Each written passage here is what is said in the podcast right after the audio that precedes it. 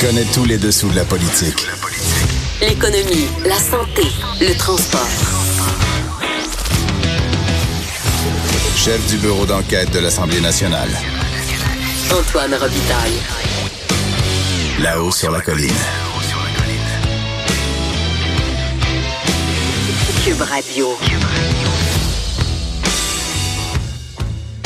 Ben bon jeudi à tous, en direct des locaux de Cube à Québec. Il fait très, très beau sur la colline, euh, même que la fenêtre est ouverte actuellement. On entend les travaux euh, sur la colline. Il faudrait fermer la fenêtre, je pense, Jean-François. Oui. C'est notre compteur et aussi euh, préposé aux fenêtres. Donc, atmosphère de, de, fin des classes un peu, je trouve, aujourd'hui, euh, sur la colline. Beaucoup de sujets quand même, parce que évidemment, on est tous en fin de session, on dirait. Fin de session comme à l'université, hein, vous vous souvenez? On avait plein de travaux et ça ressemble à ça, l'Assemblée nationale aujourd'hui. On va, on va parler d'ailleurs de la crise des médias avec Isabelle Mélenchon euh, du Parti libéral, députée de Verdun, critique en matière euh, de culture. Ensuite, on va on va s'entretenir avec David Hurtel, un ancien ministre libéral qui avait essayé d'imposer une consigne sur le verre euh, avec mais en vain. on va on va voir pourquoi on parle de tout ça tout à l'heure avec Geneviève Lajoie entre autres qui sera là dans le, notre bloc des vadrouilleurs vadrouilleuses. Et ben il y aura aussi un segment entre cousins tout à l'heure Paul Robitaille sera ici, qui discutera de, avec nous de l'étude du projet de loi 21. Elle a quand même fait changer quelque chose dans la loi, on verra. Je laisse l'énigme ouverte pour l'instant. Puis euh, ensuite, euh, ben il y a Christian Rioux, correspondant du Devoir à Paris, avec qui on discutera notamment euh, de, de cet anniversaire du débarquement. Mais d'abord, donc je l'ai dit, il y a un compteur en studio et une vadrouilleuse dont on écoute la musique de présentation. Bonjour, bonjour les hirondelles, il y a de la joie dans le ciel par-dessus le toit il y a de la joie. Il y a de la joie, Geneviève la joie? Il y a de la joie? Oui. Oui, parce qu'on parle de Christian Croix aujourd'hui. Et qu'elle aime ce sujet-là, cette correspondante. En fait, j'adore le Québec, mot. de Montréal. J'adore le mot Christian oui, Croix. Oui, c'est ça. C'est plus, c'est plus le mot que j'aime. Appelle-nous comment t'en es venu à écrire ça dans des textes, Christian Croix. Ben en fait, puisque j'ai écrit euh, abondamment sur la laïcité et donc sur le crucifix, notamment de l'Assemblée nationale, euh, quand tu écris des textes, à un moment donné, il faut que tu euh, changes un peu le mot parce ça que prend des synonymes. Ça prend des synonymes. Alors, euh, c'est mon ancien patron Michel Hébert. Qu'on salue, qui nous écoute oui, hein, souvent, oui. Journal de Québec, qui m'a qui m'a fait penser à cette formule-là et depuis, je l'utilise à chaque fois.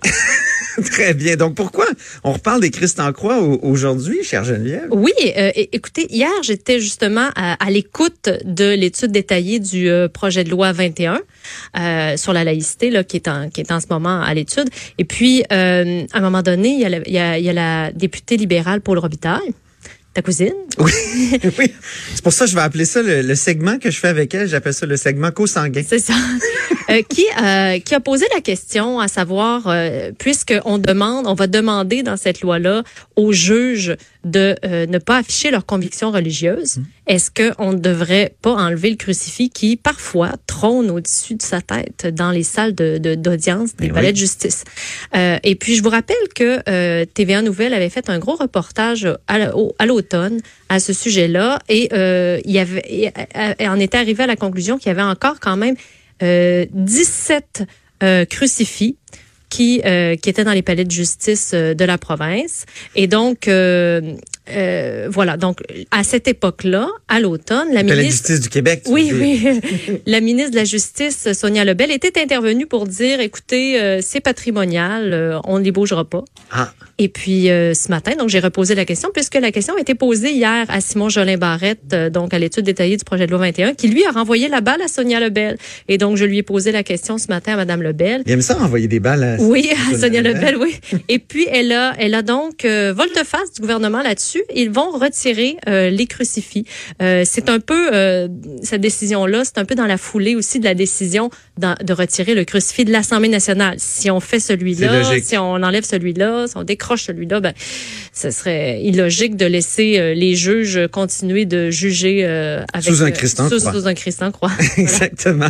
Euh, et là, on apprend aussi euh, autre nouvelle, autre nouvelle que tu révèles ce matin. Donc, euh, une machine à primeur, vraiment, Geneviève Lajoie. Euh, c'est que le cabinet du ministre Benoît Charette euh, qui a présenté un scénario de consigne sur le verre. Oui, ben écoutez, on se rappelle que là à peine deux semaines, il y a eu un, con- un congrès de la CAC où les militants euh, ont voté pour certaines résolutions, dont euh, étendre la consigne aux bouteilles de, de plastique, Oui. aux bouteilles de, de bouteilles d'eau. Mais on apprend que donc euh, le gouvernement va plus loin et voudrait étendre ça aussi au verre. Ah, Donc la consigne. mais il y a déjà des bouteilles de bière qui sont consignées. Il y a des bouteilles de bière qui sont consignées. Il y a les bouteilles euh, de boissons gazeuses. Oui. les canettes de boissons gazeuses et les canettes de bière. En gros, c'est ce qui est consigné à l'heure actuelle. Mhm. Euh, donc, euh, le gouvernement veut étendre ça euh, à toutes les autres bouteilles de plastique.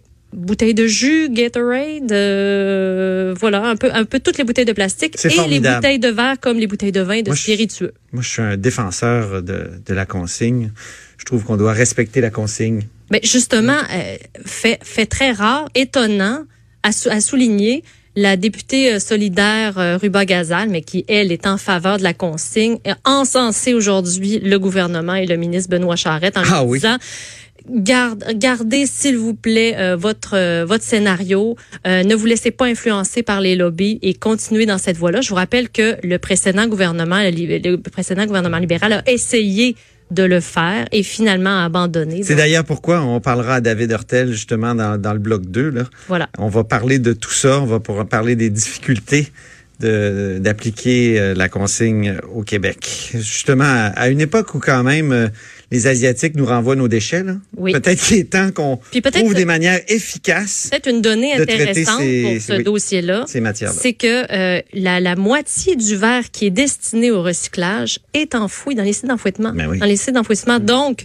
euh, qu'est-ce qu'on fait avec ça? Est-ce que finalement le bac bleu, c'est la meilleure formule? C'est la question. Nous, on travaille fort là, pour trier nos déchets. Là. Oui, Hmm? mais visiblement, il y en a quand même qui, s'en- qui, qui décident, qui l'envoient dans, le, dans les sites d'enfouissement, dans, dans la poubelle. Exactement. Euh, donc, est-ce que la consigne, c'est la meilleure formule? Pour le moment, donc, le gouvernement a ces scénarios-là. Euh, on verra s'il changera son fusil d'épaule d'ici l'automne, parce que c'est à l'automne qu'il va officiellement annoncer euh, sa, sa position. Merci beaucoup, Geneviève Lajoie, correspondante parlementaire au Journal de Québec, Journal de Montréal. Et maintenant, c'est l'heure du compteur.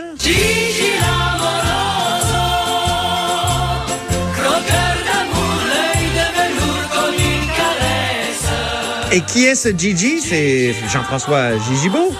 Gibault, en fait. Oui. No- Notre compteur et accessoirement directeur de la recherche à QMI, qui aujourd'hui veut nous parler de, de- des, autos électriques et d'un effet pervers. euh, Et souvent, les effets pervers, on y a pas pensé. Il y aurait un effet pervers. Ben, c'est-à-dire que euh, Si tout le monde roulait à, à électrique, je veux si dire. tout le monde roulait électrique, le gouvernement du Québec et du Canada perdrait beaucoup d'argent.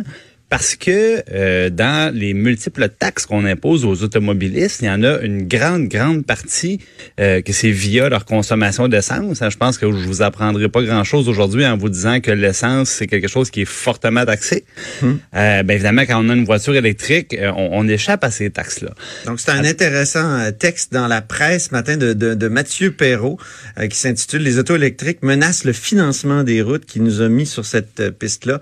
C'est vraiment un sujet euh, paradoxal, tu sais, euh, Ben oui, parce que- contre-intuitif. Tu te dis, euh, si tout le monde roule électrique aussi, notre balance commerciale va s'améliorer parce qu'on achète moins de pétrole à l'étranger. On n'en produit pas du pétrole ici au Québec. Donc, il y, a- il y a ce bon côté-là, mais en même temps, financement des routes, ça pose un problème. Ben voilà, parce que euh, on va avoir une balance commerciale qui va euh, s'améliorer grâce à ça. Évidemment, un, bilan environnemental qui est supérieur euh, quand on, a, on parle de voiture électrique. Mais le problème, c'est qu'une voiture électrique, ça demeure une voiture qui doit rouler sur des, des, des routes, des autoroutes. Et ça, il faut que ça se paye. Alors, le, le- il va y avoir un problème d'équité. C'est sûr, en ce moment, à, à 50 000 voitures électriques au Québec, tu sais, sur un parc automobile de 5 millions, euh, c'est encore marginal. Objectif 100 000 voitures Ben, l'an prochain, objectif, par exemple. 100 000 l'année prochaine, donc on prévoit que ça va pratiquement doubler, donc c'est exponentiel. Et un jour, il faudra se poser la question, c'est-à-dire est-ce que les utilisateurs de voitures électriques doivent payer comme les autres pour l'utilisation des routes? Euh, Je pense qu'un peu poser poser la question, c'est y répondre. En ce moment, on se dit, ben écoutez, c'est un incitatif de plus pour se procurer un véhicule électrique, parce que on le sait, il y a un écart de prix. Un- le même véhicule, s'il est électrique, va coûter plus cher, mais c'est de moins en moins vrai. L'ennui, Et- c'est qu'on va brancher notre voiture chez nous. Et, et là, Ben oui. comment taxer direct cette électricité-là qui va directement dans la batterie de l'auto? On peut pas mettre, euh, comment dire, une petite étiquette sur cette électricité-là. Comment on fait alors? Ben, il y a plusieurs solutions. Les personnes plus âgées, euh, Antoine euh, se souviendra des péages. Hein? Ça, ça a déjà existé au Québec, les péages. Ben, euh, à plusieurs endroits dans le monde, c'est ce qu'on fait, c'est ce que certains spécialistes recommandent. Ou maintenant que la technologie est beaucoup plus présente, peut-être de taxer au kilomètre parcouru. Mais là, c'est tout un débat parce que là, on se dit, euh, les personnes, par exemple, si on prend euh, Montréal, bon, les personnes souvent qui ont, qui ont pas les moyens d'avoir euh, une maison ou un condo à Montréal s'éloignent un peu. Et là, à ce moment-là, ils doivent compenser la distance par une utilisation accrue de leur véhicule. Et souvent, c'est c'est justement c'est des personnes qui ont un revenu un peu plus un peu plus réduit. Donc, est-ce que on va euh, les taxer en, en faisant une taxe au kilomètre? Ça a un petit côté régressif. Je pense qu'il y avait des gens de l'IRIS qui faisaient remarquer ça euh, récemment.